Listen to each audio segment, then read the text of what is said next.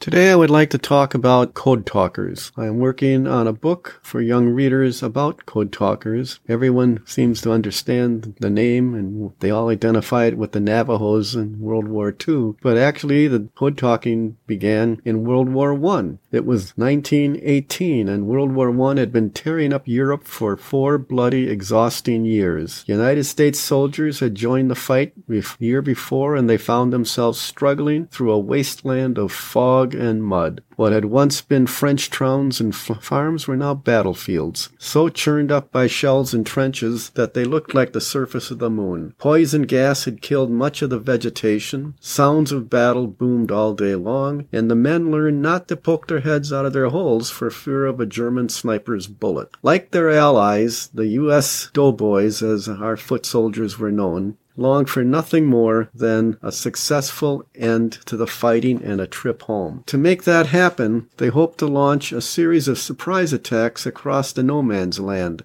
the battle-scarred fields between the Allied and German trenches, and then drive the Germans out. The key to the success of the surprise attacks was secrecy. Battles are won and lost on the ability to communicate without the enemy listening in. And yet time and again the Germans were prepared for the assaults. Clearly they were hearing and decoding the messages that Allied commanders were sending to their troops. The U.S. 142nd Regiment from Oklahoma was in the thick of the fight in northern France. It had among its troops a number of Indians from the southwest, including Choctaws from Oklahoma. One day, a captain in the 142nd was walking past 2 Choctaw soldiers, Solomon Lewis and Mitchell Bob, when he heard them chatting to each other in their native language. The rhythmic words with their distinct consonants were completely different from English or from any European language he had ever heard. Even though the officer had heard the men speak Choctaw many times, he still could not understand a word of it. Suddenly, a light went on in his mind. This, he thought to himself, is our code. It's unbreakable. The need for such a code was great. Begun in 1914, World War I pitted the countries of Germany, Austria-Hungary, Bulgaria, Turkey, known as the Central Powers, against the Allies, primarily Britain, and the countries it governed, such as India, as well as Russia, France, Italy, and later the United States. The huge conflict was war on a grand scale. It saw the use of weapons never before used in combat, such as tanks, poison gas, flamethrowers, and airplanes. By the time the United States entered the war in 1917, more than 5 million soldiers had already been killed or wounded. There was no end in sight as both sides faced each other from trenches that were sometimes just a few hundred yards apart. The ditches stretched in a 400-mile line called the Western Front that ran through France and Belgium from the North Sea to the Alps. The trenches were usually about 4 feet wide and about 8 feet deep, and in some places much shallower,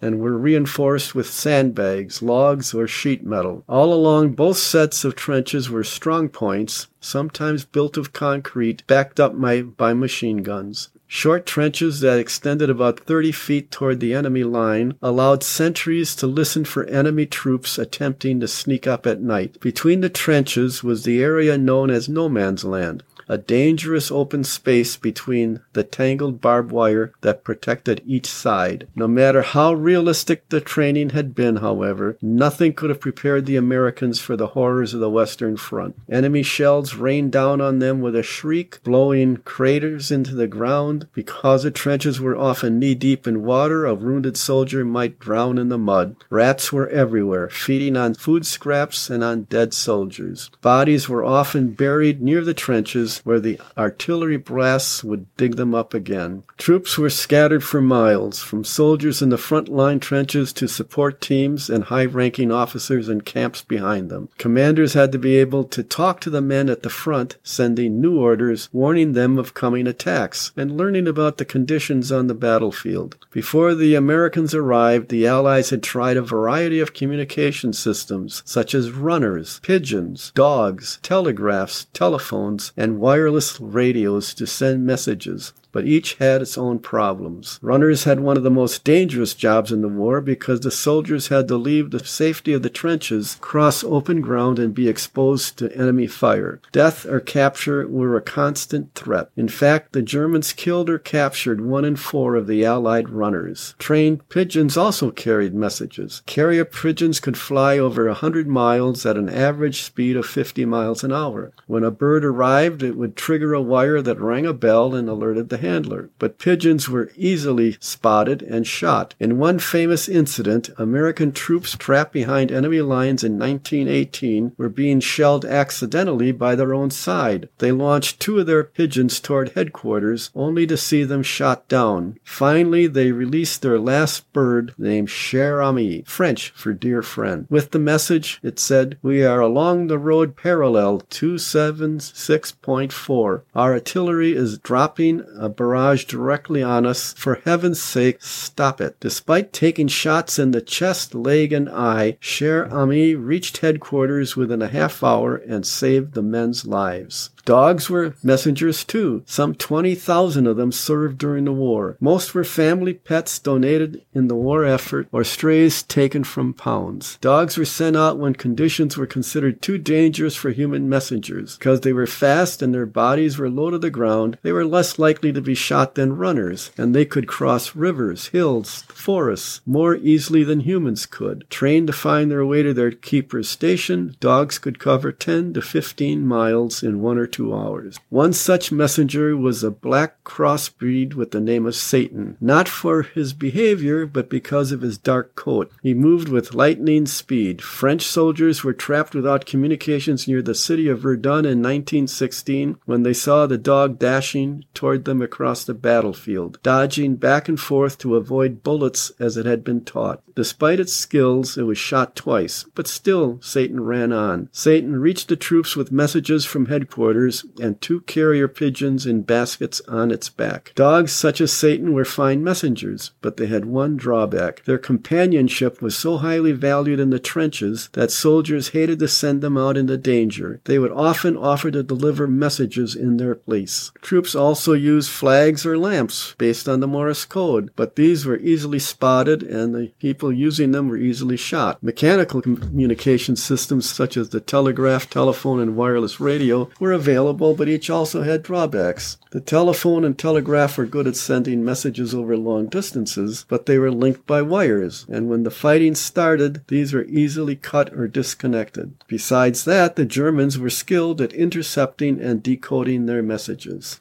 The Allies tried everything to form complicated codes, but the Germans managed to intercept and figure out almost every message the Allies sent. As a result, surprise attacks seldom succeeded. Both sides remained entrenched month after month, year after year. In the meantime, an entire generation of soldiers was dying in artillery attacks, frontal assaults in which the opposite sides fired directly into each other, poison gas, and disease, including pneumonia and influenza. All of this changed once the United States entered the war in 1917. Thousands of Americans joined the fight, either by volunteering or through the draft. Although most Indians in 1917 could not be drafted because they were not U.S. citizens, they enlisted in astonishing numbers. The Bureau of Indian Affairs later declared that of the 10,000 Native Americans who served in the Army and the 2,000 who served in the Navy, fully 3 out of 4 were volunteers. In fact, it was the overwhelming support of Native Americans for the war effort that led to their eventual citizenship. In 1919, the U.S. government granted citizenship to the Indian veterans of the war, and then, by act of Congress in 1924, all Indians were granted citizenship. Even then, however, many states did not allow Indians to vote.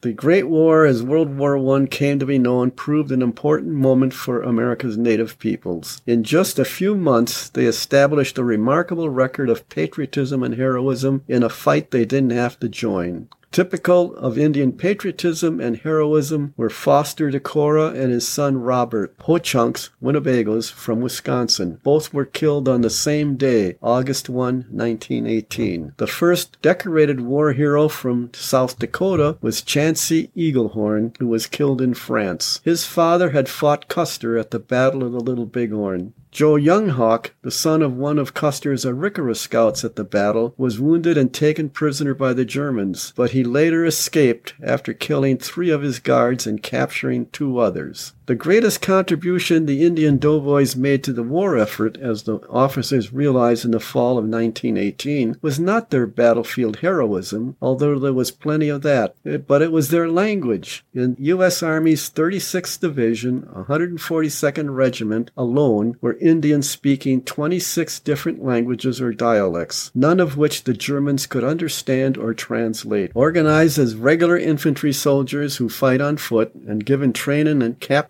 Bowie near Fort Worth, Texas, the first unit of the 142nd Regiment traveled to France in May 1918, the last group in August of that year. On October 6th, the regiment moved to the Western Front. It was then and there that the officer overheard the Choctaw soldiers and had his code-talking brainstorm. Within days, the Army selected a number of Indians for training in their telephone squad. Right away, they found one challenge. The Choctaw vocabulary didn't have any words for military equipment and movements. No matter, the Choctaws worked around it to devise a secret vocabulary. A big gun meant a cannon. A tribe was a regiment. A grain of corn was a battalion. A stone was a hand grenade. Poison gas was bad air. Casualties were scalps. Tanks were turtles. And a patrol was many scouts. As well as Choctaws, Indian doughboys from other tribes, including the Cheyenne, Comanche, Cherokee, Osage, and Yankton Sioux, are also known to have sent messages in their own languages. None of them could be called code talkers because they did not use codes. They simply spoke to each other